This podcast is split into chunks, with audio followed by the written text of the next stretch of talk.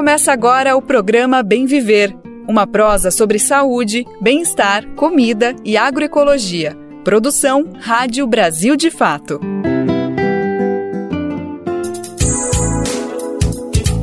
Hoje é terça-feira, dia 20 de junho de 2023. Chegou a hora. O Bem Viver está no ar com mais uma edição inédita. Por aqui, eu, Daniel Lamir e toda a equipe do Brasil de Fato estamos prontos e prontas para compartilhar muita informação e prestação de serviço. Bora colocar aqui na roda assuntos que são importantes para o nosso cotidiano. Tem meio ambiente, tem cultura, tem economia e tudo isso perpassa o dia a dia da gente de alguma forma e precisa fazer parte das nossas conversas e trocas, não é mesmo? E aí, o Bem Viver está aqui exatamente para isso. Bora então conferir os destaques do programa de hoje? Na entrevista do dia, a gente vai entender o que a possibilidade de exploração de petróleo na Foz do Amazonas tem a ver com a saúde dos mares do planeta. STF retoma nesta terça o julgamento sobre a descriminalização do porte de drogas. Decisão da Suprema Corte pode anular penas em vigor e orientar novas decisões sobre o tema. No quadro Mosaico Cultural, vamos conhecer a Ororubá Filmes. Projeto audiovisual conta com os povos tradicionais contando suas próprias histórias, sem interlocutores externos.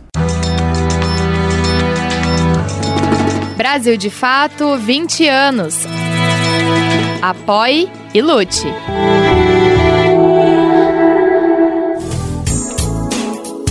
A gente está no ar com o Bem Viver de segunda a sexta-feira, sempre às 11 horas da manhã, na Rádio Brasil Atual 98,9 FM na Grande São Paulo e também, nesse mesmo horário, pela nossa rádio web, no site radio.brasildefato.com.br, que, como você sabe, pode ouvir em qualquer lugar do planeta. E não para por aí. Dá para ouvir o programa também nos aplicativos de podcasts e na rede de rádios parceiras que retransmitem o Bem Viver de norte a sul do país. São mais de 100 emissoras. Faça parte dessa rede. Para saber como, vai agora mesmo no radio.brasildefato.com.br e acessa Como Ser uma Rádio Parceira. Aliás, como a gente sempre lembra aqui, manda seu recado para o Bem Viver. Nós queremos você participando ativamente desta prosa que não acaba aqui no rádio. Nosso e-mail é radio@brasildefato.com.br. Outra opção? Temos também. Deixe seu recadinho no WhatsApp no número DDD 11 95691 6046. Programa Bem Viver. Sua edição diária sobre saúde, bem-estar, comida e agroecologia. Junho é um mês dedicado a debates ambientais e uma das datas que fazem parte do calendário junino é o Dia Mundial dos Oceanos, que foi celebrado no último dia 8.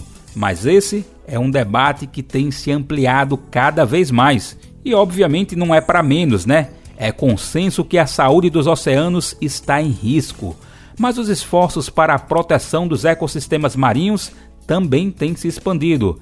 Em março foi firmado um pacto na Organização das Nações Unidas que prevê a criação de zonas marítimas protegidas. Até 2030, elas devem chegar a 30% do total da área oceânica do planeta. No Brasil, o tema vem acompanhado de um debate que tem causado polêmica dentro do próprio governo federal: a possibilidade de exploração de petróleo na bacia da Foz do Amazonas. A região é conhecida internacionalmente como uma área de grande importância ambiental para o planeta. A influência do ecossistema para a vida marítima vai muito além do território brasileiro. Por segundo, o rio despeja 200 milhões de litros de água doce no mar. Isso representa 17% do total mundial de água continental e sedimentos em suspensão nos oceanos. A costa amazônica abriga 80% dos manguezais do Brasil, essenciais para a biodiversidade. E aí, Em entrevista ao Brasil de Fato, o biólogo e especialista em biologia marinha Vinícius Nora afirma que é preciso repensar o modelo de desenvolvimento do Brasil. Ele atua como gerente de clima e oceanos no Instituto Internacional Arayara e conversou sobre o assunto com a repórter Nara Lacerda, que traz essa prosa pra gente agora mesmo. Bora ouvir? Obrigada pela participação, Vinícius. Obrigado, Nara. Eu que agradeço aí o espaço pra gente poder falar de um tema super importante. Vamos para a pergunta mais básica e que precisa ser respondida. Por que a exploração de petróleo na Foz do Amazonas pode impactar oceanos em outros lugares do mundo, não só aqui a costa brasileira? Aliás, por quê e como, né? A gente tem falado bastante sobre isso e eu vou tentar dividir a minha resposta aqui do ponto de vista do impacto socioambiental, né, social e ambiental, e do ponto de vista econômico também, porque tem uma perspectiva econômica também de definição, de desenvolvimento, qual desenvolvimento a gente quer para o nosso país, né? Do ponto de vista socioambiental, a costa amazônica, para além do ponto específico onde querem reduzir a discussão do petróleo na Foz, né, a costa amazônica ela é responsável por 80% da cobertura de manguezal do país, ou seja, né, de 100%, 80% estão nessa região divididos entre os estados do Amapá, Pará e Maranhão. A gente também tem o segundo maior recife, conjunto de recifes, de ambientes recifais do Brasil, que são os recifes amazônicos, né? A gente tem um outro bloco de recife, uma outra área de recife importante, que são os recifes relacionados a abrolhos, né? Mas esses recifes amazônicos, eles têm uma característica única, ainda pouco conhecido pela ciência, com inúmeras lacunas do conhecimento. Para além disso, né, da questão ecossistêmica, né, que eu relacionei aqui, ou seja, os ecossistemas ligados a essa região, a gente também tem uma perspectiva social e econômica muito forte, né? Pará e Maranhão, em 2010 para 2011, quando a gente ainda tinha estatística pesqueira nacional, configuraram entre os 5 maiores produtores de pescado do país. Então, contribuem para a economia do Brasil de forma muito significativa. Pescarias de pargo, pescarias de pescada amarela, pesca, cata do caranguejo, camarão, né? O Maranhão tem um dos maiores bancos camaroeiros do Brasil. Então, você pode, no Sudeste, no Sul, no Centro-Oeste, estar consumindo pescados dessa região. E, para além disso, tem um complexo, né, social muito importante. Você tem 12 reservas extrativistas no litoral do Pará, outras 4 no Maranhão. Se a gente esticar até o delta do Parnaíba, que já deixa de ser costa amazônica, você contaria 5, né? Você tem estações ecológicas, áreas marinhas protegidas, como a APA do Marajó. Você tem 3 terras indígenas vinculadas à região do Oiapoque, Parque Nacional do Cabo Orange. Somente nas reservas extrativistas do Pará, são 66 mil famílias que dependem da cata do caranguejo, né? Fazem o extrativismo do açaí. Então a gente está falando de um lugar muito sensível do ponto de vista social, ambiental e também econômico, né? Mas quando eu coloco a perspectiva econômica, eu coloco também numa perspectiva de longo prazo, que a discussão ela tomou corpo e saiu do Bloco 59, da negativa de um único licenciamento que deveria se resumia a isso, mas não, hoje a gente já está discutindo perspectiva de transição energética, qual o desenvolvimento a gente quer para o país, né?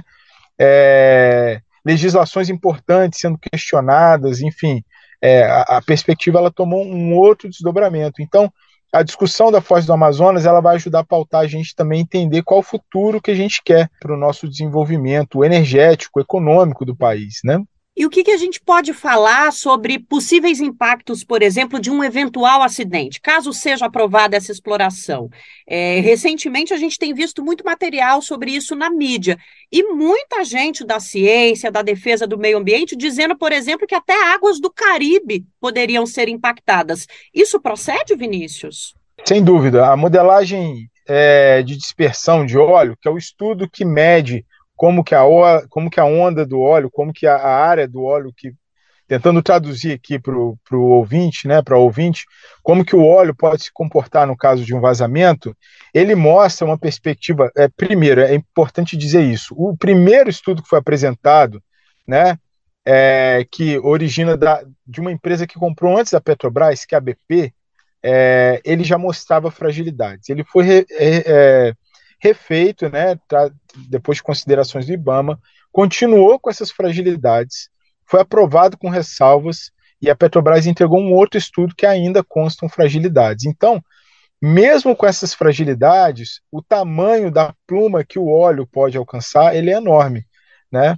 O estudo formal do EIA-RIMA que a Petrobras entregou, ele não mostra o toque na costa do Brasil. Eu já vou falar disso, tá? Guarda essa informação. Mas ele é tão grande que ele toca a costa da Guiana Francesa, da Guiana, Suriname, né? Entre outros países. Isso numa perspectiva de algumas horas, né? Algumas dezenas de horas. Então isso pode se comportar de diversas formas, porque é uma modelagem, né?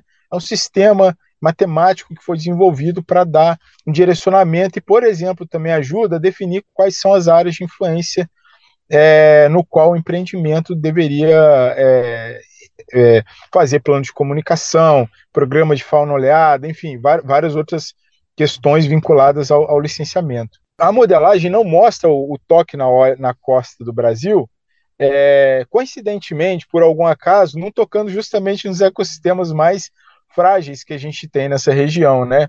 E é interessante notar, a gente já escutou professores da Federal do Pará, professores do Norte Fluminense, né, de outras faculdades, professor Nils da Federal do Pará, Carlos Rezende, vários professores que mostram e corroboram as fragilidades que ali existem, né? E mostrando que é impossível que o óleo não tocasse na costa, né? Até porque a característica de um estuário é justamente a troca, né, entre sistema de água doce e sistema de água salgada, nesse caso, manguezais e o mar ali, né? Então, por mais que o modelo não mostrasse o toque na costa, o que já se mostrou por diversas formas ser uma coisa frágil de ser afirmada, apesar da gente estar escutando isso, ele não deveria deixar de considerar o toque na costa, né, que é justamente a área mais sensível de se mitigar. O próprio Ministério do Meio Ambiente, Ministério de Minas e Energia, lançaram há 2 anos atrás um atlas que fala, o atlas que fala da sensibilidade ao óleo. Ele mostra os ecossistemas mais sensíveis ao óleo.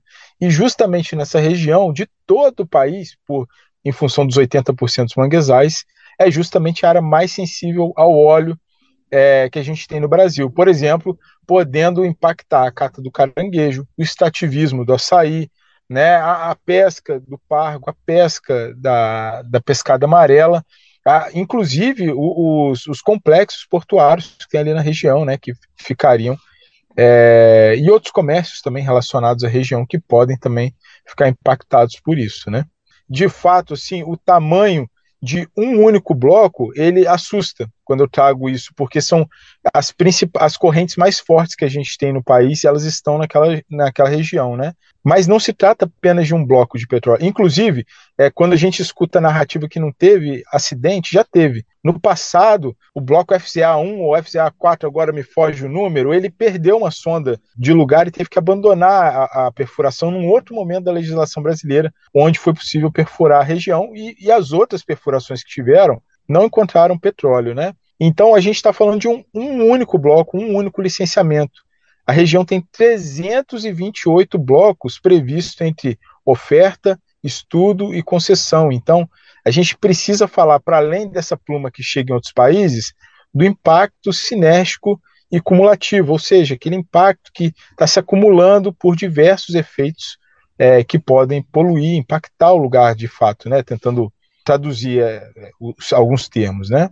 Com toda a repercussão do assunto, a gente tem visto muita gente defendendo a exploração de petróleo na região, sem os estudos necessários, né? Porque a gente tem que lembrar que o IBAMA está pedindo são novos estudos e não que se finalize completamente a possibilidade, e gente dizendo, entre políticos locais da região, deputados, né, ali em Brasília, que não vai dar nenhum problema porque está muito longe da costa brasileira, a exploração não é exatamente na foz do Amazonas.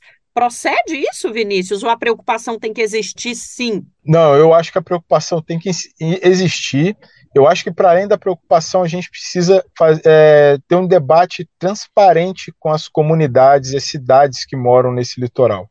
Porque as vidas que ali existem, elas vão mudar com a chegada desses empreendimentos. Não se trata só de pesquisa, entre aspas, sobre petróleo, né? Não se trata só de um único bloco para saber se tem petróleo, não é isso.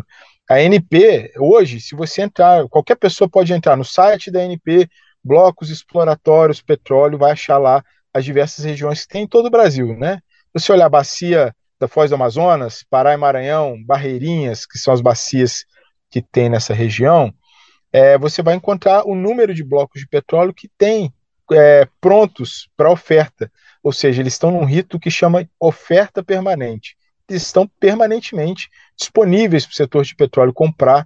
Esse setor de petróleo está esperando justamente um precedente, uma descoberta, como que foi da Guiana e Suriname, que aqueceu o mercado nessa região de fato, né? Provocando uma corrida em outros países e também no Brasil. Mas não só esses blocos em oferta, tem também outros blocos em estudo, ou seja, aqueles blocos que possivelmente ou tem a probabilidade, né, a possibilidade de entrar em oferta, aumentando assim a depender da demanda, da sensibilidade do lugar, né, entre outras coisas.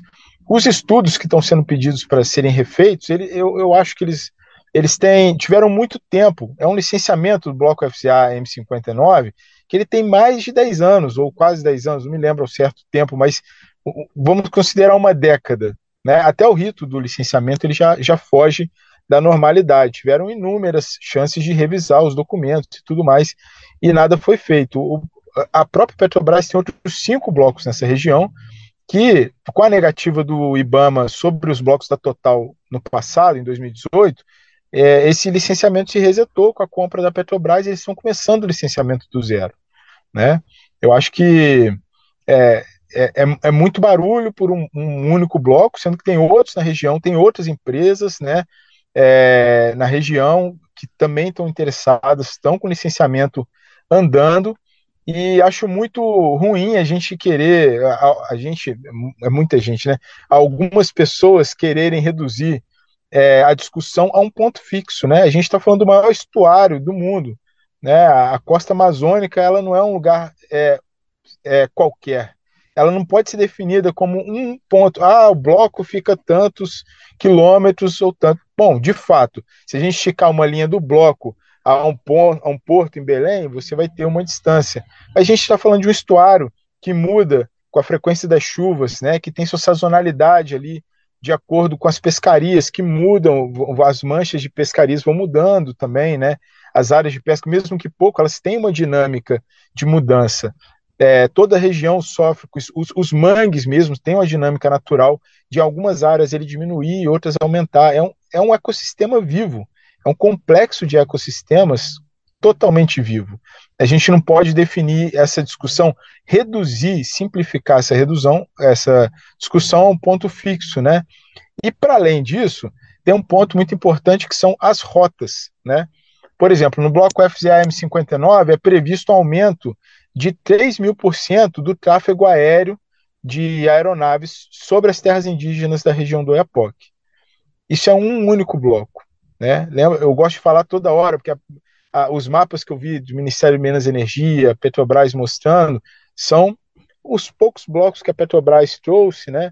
Mas não mostra os blocos que estão em oferta, em estudo, que é justamente o que vai provocar a corrida depois que um bloco nessa região achar, se de fato tiver petróleo, né, viável, então isso vai provocar uma corrida e uma corrida por licenciamentos inúmeros na região. Então esse dado que eu trouxe dos 3.000%, ele tende a aumentar, assim como tende a aumentar a ocupação na região, né, assim como tende a aumentar o tráfego de embarcações de apoio entre Belém e os pontos dos blocos de petróleo, causando acidentes que inclusive estão previstos dentro do ERIMA da Petrobras. Acidentes que vão desde danos a espécies ameaçadas, como baleias, tartarugas, né? As embarcações atropelam, é comum ter esse tipo de incidente,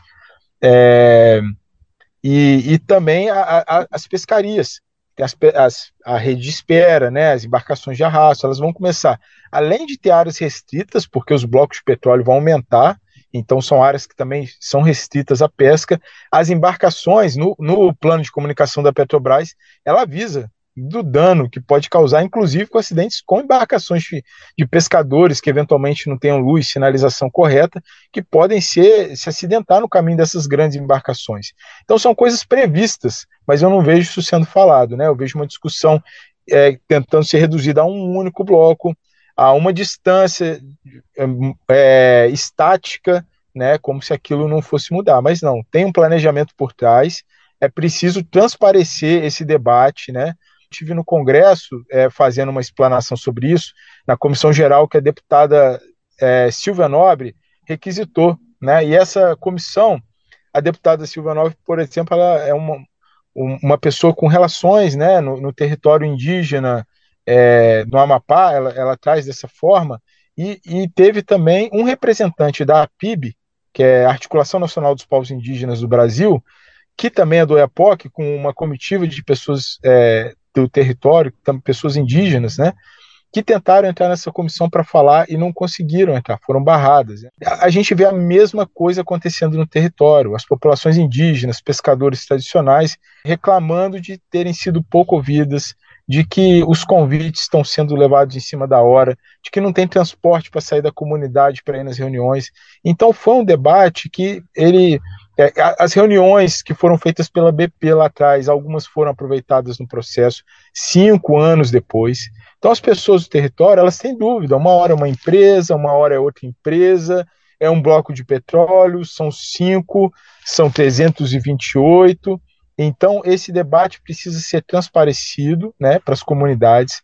Estudos mais profundos precisam ser feitos. Então, por isso, a gente recomenda a avaliação ambiental de área sedimentar, que é um estudo que tende a trazer um olhar mais integrado para o impacto, né, e também resguardar, inclusive, o empreendedor, a empresa que está ali comprando o petróleo, a concessão para tentar o licenciamento, porque comprar a concessão não dá o direito à licença, mas dá o direito, sim, de tentar o licenciamento. Então, tendo uma avaliação ambiental de área sedimentar, inclusive as empresas vão entender se o risco que elas querem correr está bom, está baixo, está alto, né? Porque imagina aí, se dá ruim. Todo mundo sai ganhando com isso. Vinícius Nora, obrigada pela participação aqui na Rádio Brasil de Fato. Obrigado, Nara, pelo espaço aqui, viu? Aqui de São Paulo, da Rádio Brasil de Fato, Nara Lacerda.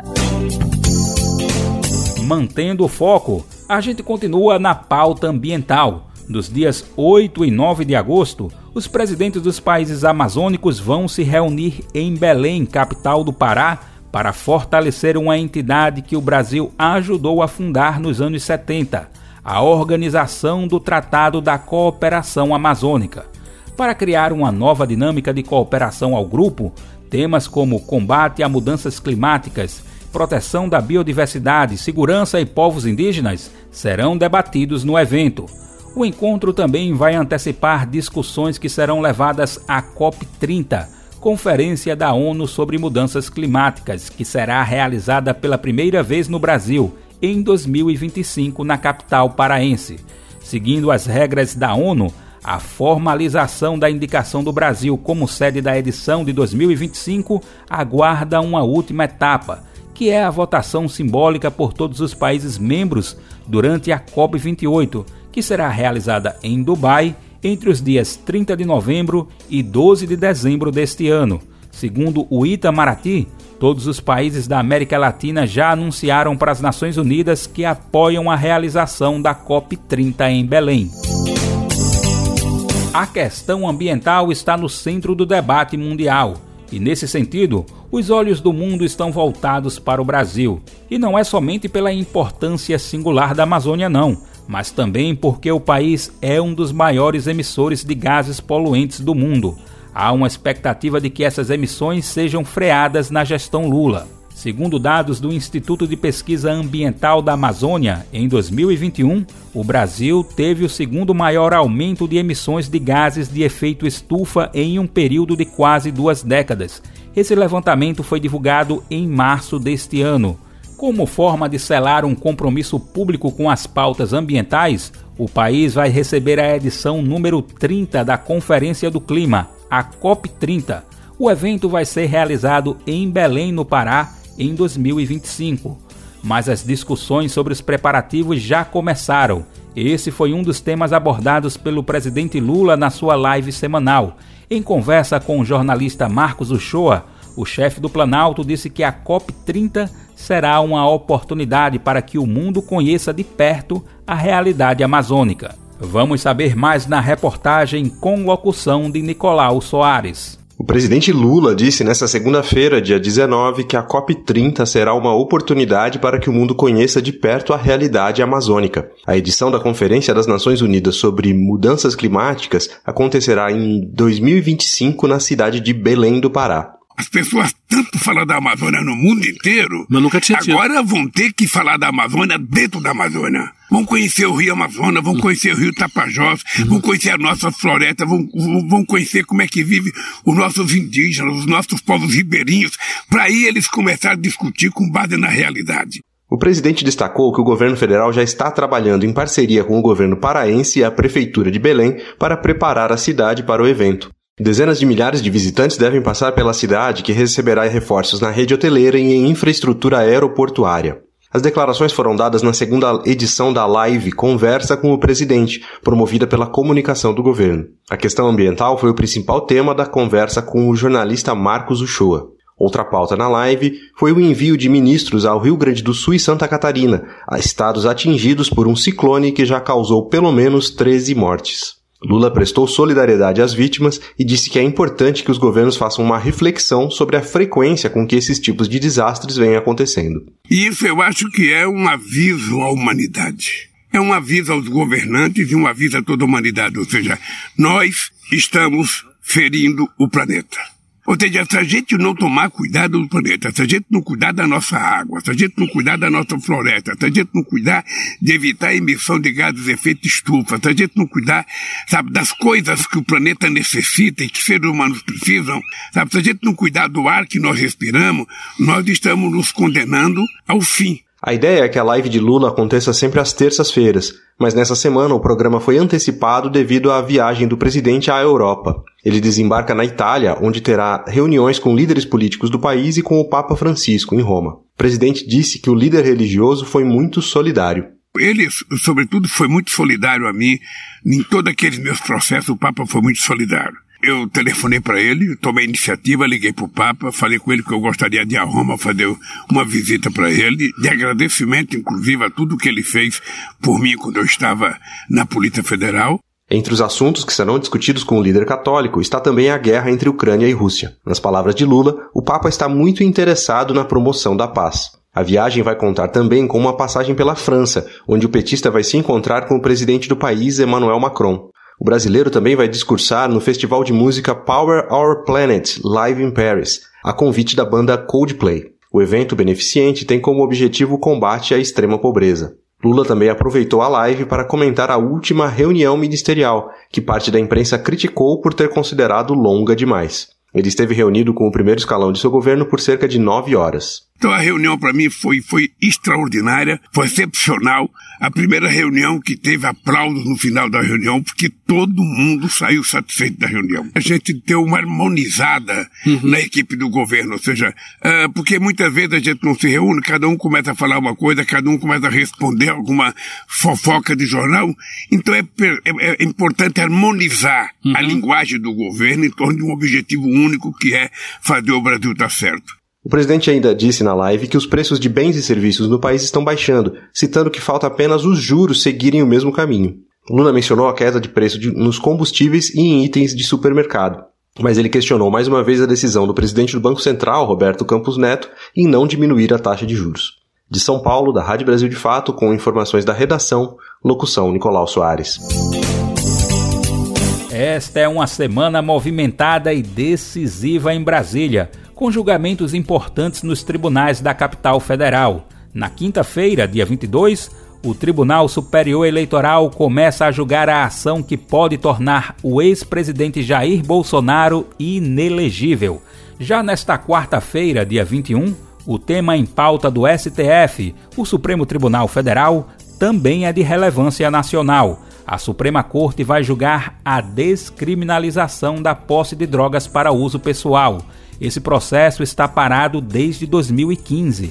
É importante ressaltar que a discussão não é sobre a venda de entorpecentes, que vai continuar ilegal, independentemente do resultado do Supremo. O que está em discussão é outra coisa.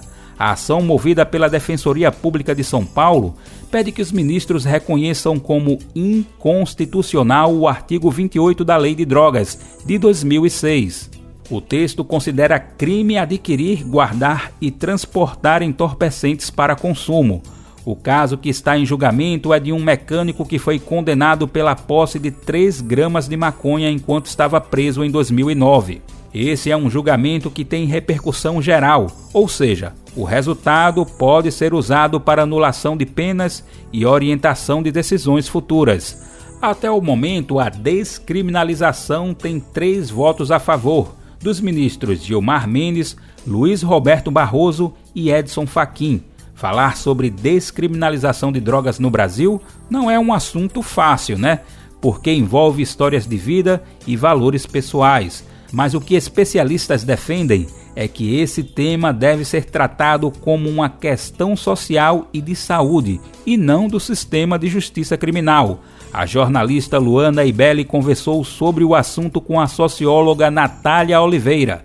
Ela é cofundadora da Iniciativa Negra por uma Nova Política sobre Drogas. A gente confere esse bate-papo agora mesmo. Natália, para a gente começar a nossa conversa, quais seriam os impactos na sociedade se o STF decidir realmente pela descriminalização? Bom, depende de como vai ser a interpretação dos juízes, né? Porque pode ser o julgamento em si é sobre a descriminalização do porte para todas as drogas, mas tem alguns juízes que avaliam não fazer para todas as drogas, que talvez só para maconha, então isso geraria um impacto, e depende da interpretação, né? Então, assim, acho que criminalizar é um grande passo, porque recoloca a discussão nos outros poderes, né? Tanto no legislativo quanto no executivo, porque aí a gente precisa, se o STF compreende que é inconstitucional, isso pode já mudar o julgamento, a interpretação dos juízes frente a esses casos após o resultado do STF, mas a gente precisa voltar para o legislativo e para o executivo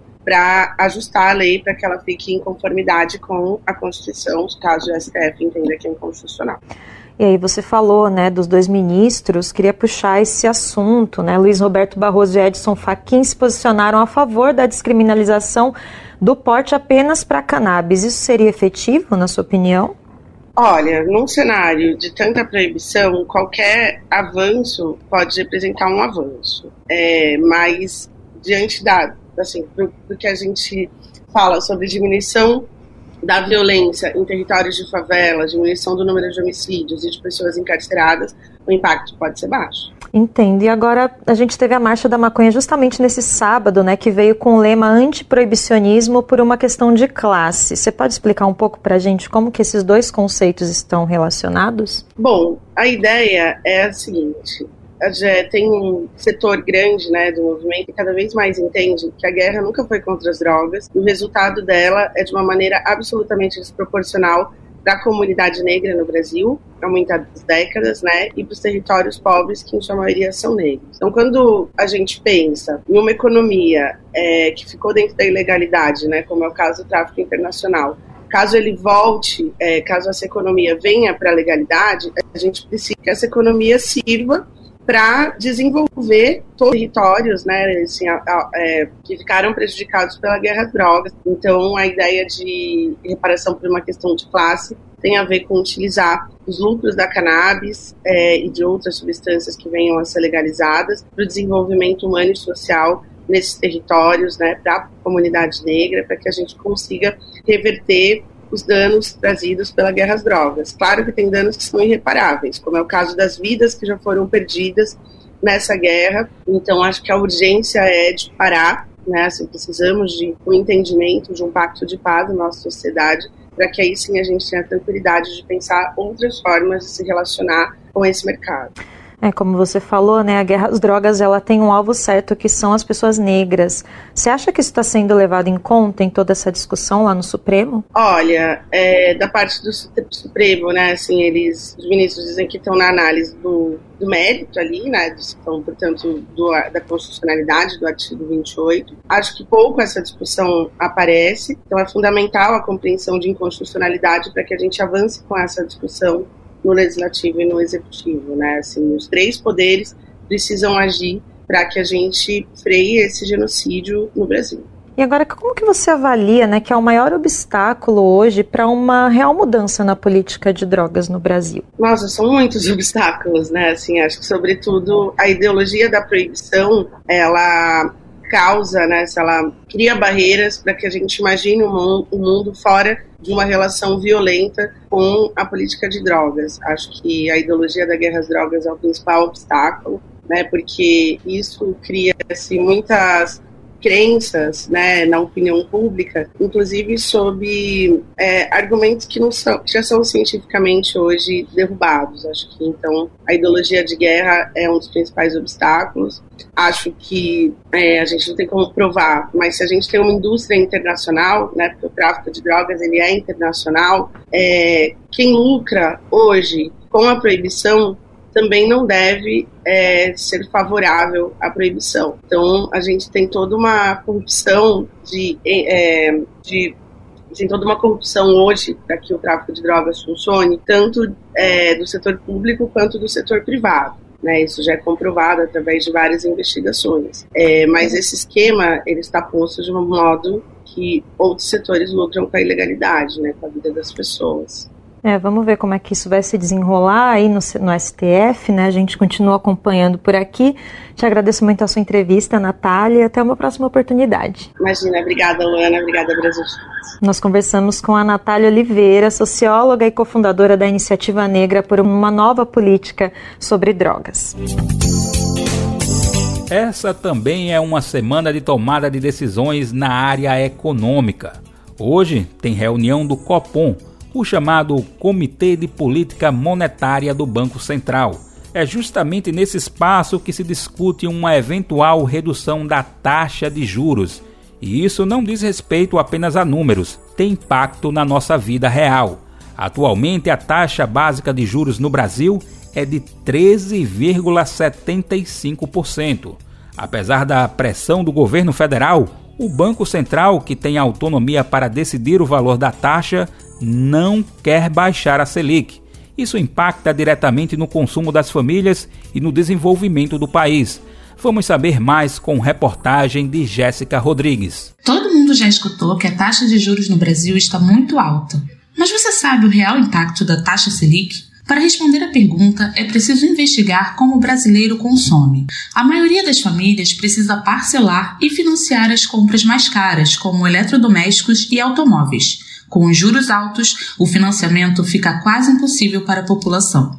O economista Pedro Faria explica que a alta dos juros atrapalha o desenvolvimento do país, porque se a população não consegue consumir, não há motivo para produzir. A qualidade dos empregos cai, e aí nós temos esse ciclo se reforça mutuamente, de desindustrialização, aí o emprego se precariza, aí nós temos mais motoristas de Uber, mais entregadores, que servem a um número cada vez menor de pessoas que têm altos salários, que estão ali nessas funções de serviços precárias, que têm baixa produtividade, que não incorporam tecnologia à economia brasileira.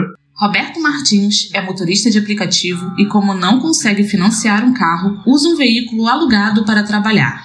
Ele conta que paga R$ 689 reais por semana para a locadora e só pode rodar 1.500 quilômetros. Com os custos do aluguel e combustível, recebe em média R$ 1.500 reais por mês para sustentar a casa em que vive com sua mãe. Hoje, o motorista está rodando em média 300 quilômetros por dia. O que não dá, não fecha a conta, né?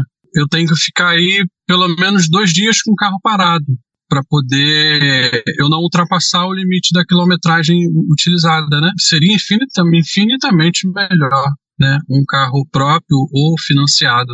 Roberto conta que se conseguisse financiar um carro com juros baixos, poderia aumentar sua renda do trabalho. O grande problema hoje são as taxas de juros, né? Porque você financia um carro e você paga 2.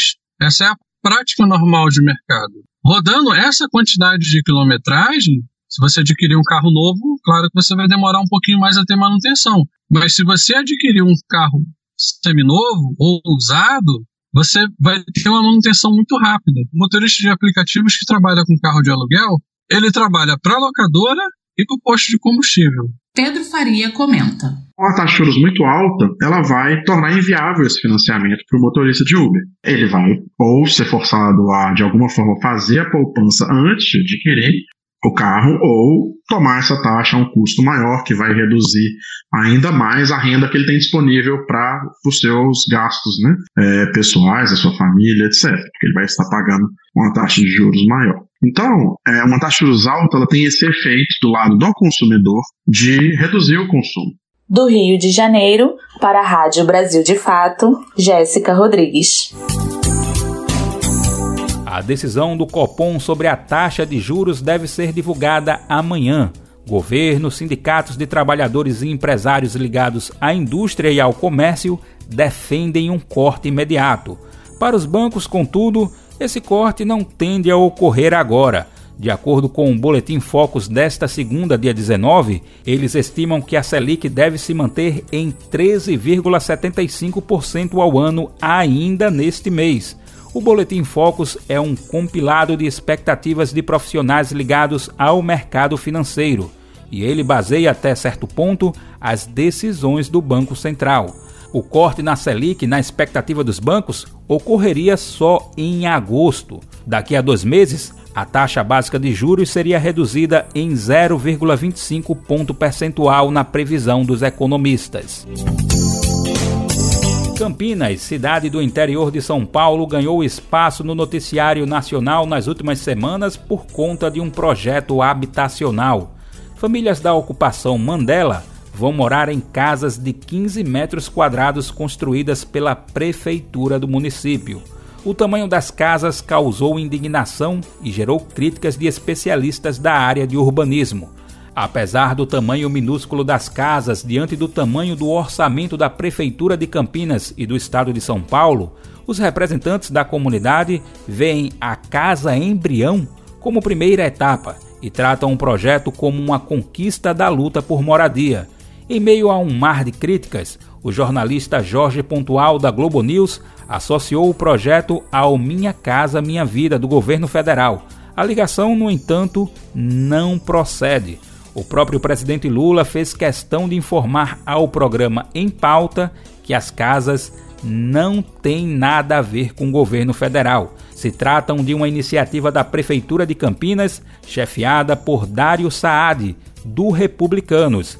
Segundo o chefe da Prefeitura de Campinas, as moradias de 15 metros quadrados são embriões preparados para ampliação. Ainda de acordo com o prefeito da cidade paulista, as construções foram frutos de uma ação com a justiça e atenderam pedidos dos moradores. Já o Minha Casa Minha Vida teve a medida provisória que recria o programa aprovado pelo Senado na semana passada. A proposta passou sem percalços pelos senadores. Os efeitos multiplicadores para a economia foram exaltados até por oposicionistas, que enxergam um novo impulso para a construção civil em todo o país. Vamos saber mais na reportagem de Alex Mercan. No dia 13, o Senado Federal aprovou a medida provisória do Minha Casa Minha Vida, que retoma o programa criado durante o segundo mandato de Lula, em 2009. A MP mantém a essência do principal programa de habitação petista e agora só precisa passar pela sanção presidencial para iniciar os investimentos, um montante de R$10 bilhões do orçamento federal previsto apenas para o primeiro ano. Segundo o relator da matéria, o senador Efraim Filho, do União Brasil da Paraíba, famílias de baixa renda voltarão a ser priorizadas em todo o país. Você conseguir dar teto a uma família que não tem onde morar é importantíssimo e é a prioridade número 1 do programa. Prioridade número 2. É claro que o setor da construção civil é também hoje um dos setores que mais empregam no país e poder estimular ações para que esse os programas habitacionais se multipliquem com uma capilaridade enorme, alcançando todos os estados do país, inúmeros municípios. Também se projeta a possibilidade de uma geração de emprego. O deputado federal Reginaldo Lopes, do PT de Minas Gerais, complementa. O governo do presidente Lula resgata um programa tão importante para a cidadania do nosso povo. Um programa que vai atender, nesse primeiro momento, 2 milhões de novas unidades, tendo como prioridade a faixa 1, as pessoas de menor poder econômico. Portanto, é fundamental esse movimento colaborativo dos governadores e prefeitos para que o programa possa ser efetivamente implementado para atender os que mais precisam.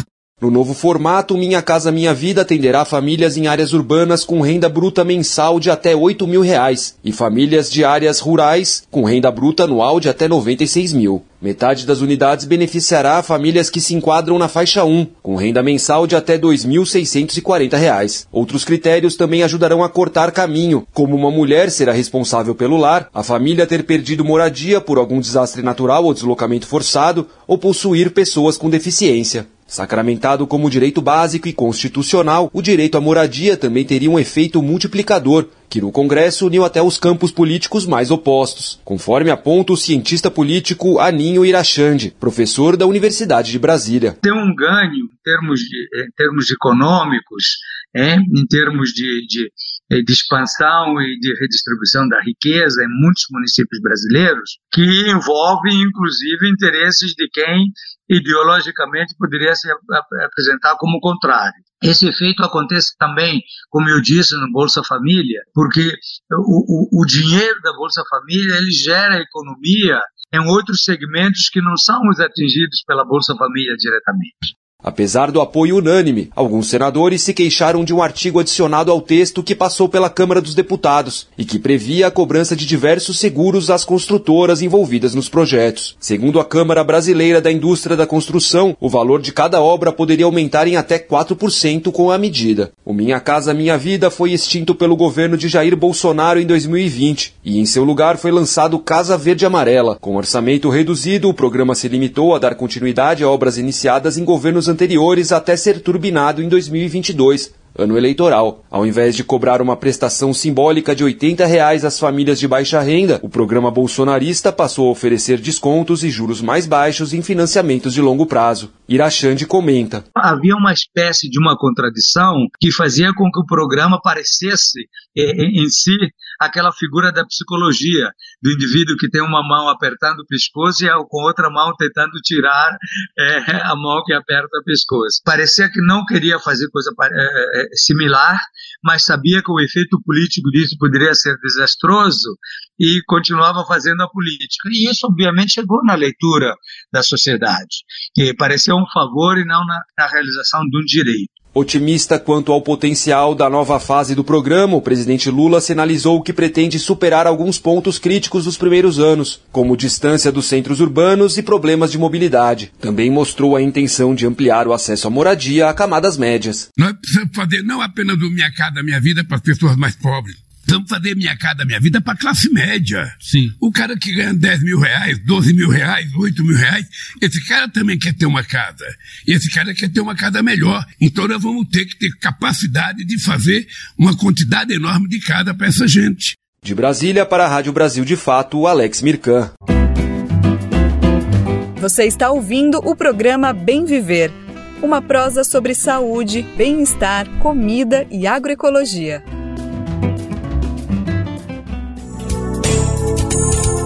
Olha, não dá para negar, que o acesso à educação abre muitas portas e, infelizmente, o Brasil é um dos países mais desiguais do mundo. Nem todas as pessoas têm as mesmas oportunidades, mas programas federais têm mudado essa realidade e buscado reduzir esse abismo que existe. Eu estou falando de iniciativas como o ProUni e o SISU. Os dois têm o Enem como porta de entrada para o ensino superior. O prazo para se inscrever no exame terminou na última sexta e agora é preciso pagar a taxa para garantir a inscrição. Amanhã, dia 21, é o último dia, então ninguém vai esquecer, né? Todas as informações estão disponíveis na página do participante, que você acessa pelo endereço enem.inep.gov.br/participante. Repetindo aqui, enem.inep.gov.br/participante. Na semana passada, o Brasil repatriou um fóssil de dinossauro que havia sido contrabandeado e ido parar na Alemanha. Um retorno muito comemorado pela comunidade científica. A cultura do país também celebrou recentemente uma repatriação.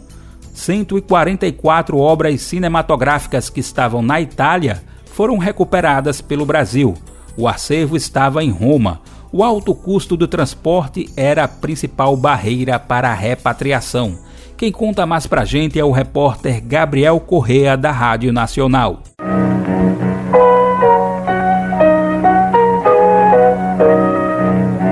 Essa é a trilha sonora original composta por Antônio Carlos Jobim para o filme Porto das Caixas, de Paulo César Sarraceni. O longa, que é uma das produções que apresentaram o cinema novo ao mundo, é também um dos 144 filmes que estavam em Roma, na Itália, desde 1979 e que voltam agora ao Brasil. De acordo com a ministra da Cultura, Margareth Menezes, o retorno é um reencontro do país com sua própria cultura, memória e identidade.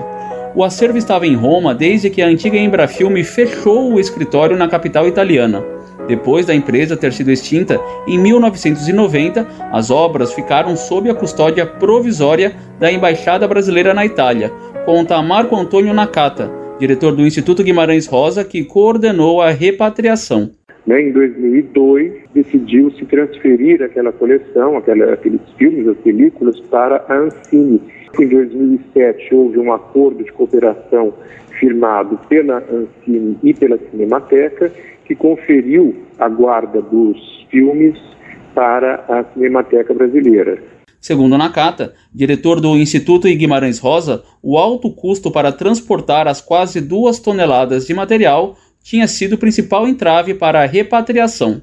Agora, recentemente, o embaixador do Brasil em Roma teve a ideia de aproveitar um dos aviões da Força Aérea Brasileira, que quando voam para alguma missão, às vezes retornam vazios, né, para fazer esse transporte, para que a gente pudesse finalmente trazer essas películas. O que aconteceu de maneira muito exitosa. De acordo com o chefe do setor cultural da Embaixada do Brasil em Roma, Hudson Caldeira, é possível que haja títulos considerados perdidos entre os 524 rolos que chegaram no último sábado a Brasília e que serão transferidos para a Cinemateca Brasileira, em São Paulo. O Dia do Cinema Nacional é celebrado em 19 de junho em homenagem a Afonso Segretto, considerado o primeiro cineasta nacional. O ítalo brasileiro filmou a Baía de Guanabara, no Rio de Janeiro, quando voltava da França, ainda a bordo de um navio, em 1898. Da Rádio Nacional em São Luís, Gabriel Correa. E vamos agora trazer mais uma reportagem que junta os assuntos audiovisual e memória, só que dessa vez na narrativa indígena. Aqui em Pernambuco, o povo indígena Xukuru de Ororubá desenvolve uma experiência para contar suas próprias histórias através da linguagem audiovisual. É a Ororubá Filmes, que traz uma realização pioneira no Brasil. A atuação de Etnomídia surgiu em 2008 após um curso ministrado pelo projeto Vídeo nas Aldeias. Vamos saber como os trabalhos estão sendo desenvolvidos hoje em dia na reportagem de Pedro Estropassolas, no quadro Mosaico Cultural.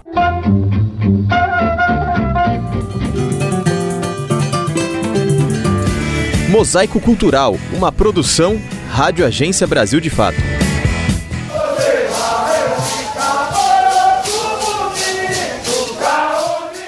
Utilizando o que tem de moderno para fortalecer o que tem de ancestral. O lema da Ororubá Filmes demonstra o porquê a realização da juventude do povo indígena Xukuru de Ororubá é tão precursora no Brasil, como conta o cofundador Diego Xukuru. Entender o audiovisual muito uma ferramenta de luta para o povo Xukuru.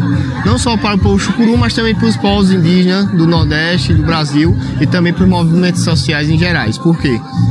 As grandes mídias, antigamente, ainda hoje também, elas sempre favorecem mostrar o diálogo do que é de interesse deles, o que é do interesse do sistema. E muitas vezes a realidade de cada povo indígena nunca foi mostrada como se deveria ser. E daí saiu a importância do povo Xukuru ter a Ororubá Filmes, onde a gente passou a contar a nossa história. Fazer uma comunicação que transmita a perspectiva do povo Xukuru sobre sua própria história foi o que motivou o surgimento da Etnomídia lá em 2008, após um curso ministrado pelo projeto Vídeo nas Aldeias, o que relembra Diego. Nesse grupo de jovens, a gente passa aí nas escolas, nas aldeias, mostrando as nossas próprias produções, sabe? A nossa própria história, a gente mostrando para o povo e para os jovens. Trazendo mais jovem para a luta através do audiovisual também. Onde, daqueles 20 jovens que fizeram o primeiro curso, fizeram o curso lá atrás, ficaram 3, mas hoje a gente tem mais 12 jovens de outras aldeias aqui dentro do povo Xukuru, que já foi um resgate que a gente fez dessa juventude através das nossas oficinas. É através da página da Ororubá Filmes que é transmitida a Assembleia do Povo Xukuru, expressão máxima da organização sociopolítica do povo indígena. Durante a pandemia, foram os jovens da Ororubá que conseguiram viabilizar que as discussões chegassem em todas as 24 aldeias no município de Pesqueira, explica o cofundador. A gente fez nossa assembleia online, onde a gente fez nossos lives, a gente criou um site também, ororubafilmes.com, a gente criou esse site para estar colocando ali as cartas das assembleias, os áudios, as conversações que estavam tendo nas lives. No canal do YouTube há uma série de conteúdos sobre a luta da etnia, que são transmitidos nas escolas indígenas Xukuru. Desde a apresentação das lideranças, passando por um retrato da agricultura ancestral do povo, até o processo tradicional da utilização do barro para a confecção de louças. Representante dos povos andinos do altiplano cundiboiacense na Colômbia, Tatiana Quinteiro conheceu a Assembleia Xukuru em 2018. Deste primeiro encontro veio a ideia de fazer um mestrado sobre o trabalho da Ororubá. A pesquisa em comunicação na Universidade Federal de Pernambuco foi iniciada em 2021 e defendida no início deste ano. Na 23ª edição da Assembleia, Tati pôde mostrar o trabalho à comunidade e entregar uma cópia ao cacique Marcos. Estar no território, voltar para o território com o resultado daquilo que a gente viveu e que a gente trocou é muito emocionante, e principalmente ver o acolhimento das pessoas, a vontade de ver, de saber quais são esses processos que são gerados por eles mesmos, pela comunicação que eles fazem. E para mim é uma honra, né?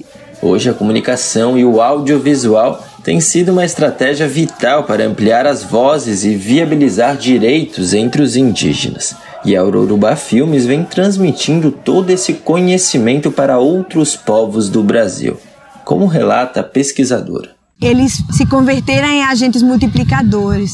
Então, eles fazem a sensibilização para os outros povos, se multiplicam o fazer audiovisual das comunidades indígenas e a luta avança muito mais rápido. De São Paulo, da Rádio Brasil de Fato, Pedro Estropassolas.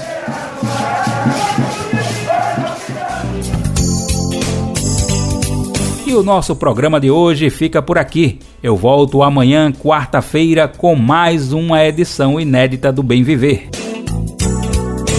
O nosso programa vai ao ar a partir das 11 horas da manhã na Rádio Brasil Atual 98,9 FM na Grande São Paulo ou no site radio.brasildefato.com.br. Lembrando que o nosso Bem Viver vai ao ar também em diversas emissoras pelo país. São diversas rádios que retransmitem o nosso programa. Quer saber da lista completa? Basta você acessar o nosso site na matéria de divulgação diária do programa. Aqui, como sempre, a gente reforça o agradecimento e confiança de se somar nessa nossa caminhada de debate e construção de uma sociedade alinhada ao conceito do bem viver, Muito obrigado por estarem com a gente e vamos nessa que tem muito mais pela frente. O Bem Viver também fica disponível como podcast no Spotify, Deezer, iTunes e Google Podcasts. Este programa teve a apresentação de Daniel Lamir e roteiro de Geisa Marques. Edição e produção de Daniel Lamir e Douglas Matos. Trabalhos técnicos de André Paroche, Adilson Oliveira e Lua Gattinone. Coordenação de Camila Salmásio. Direção executiva Nina Fidelis. Apoio Equipe de Jornalismo do Brasil de Fato. Você ouviu o programa Bem Viver, uma prosa sobre saúde, bem-estar, comida e agroecologia. Produção Rádio Brasil de Fato.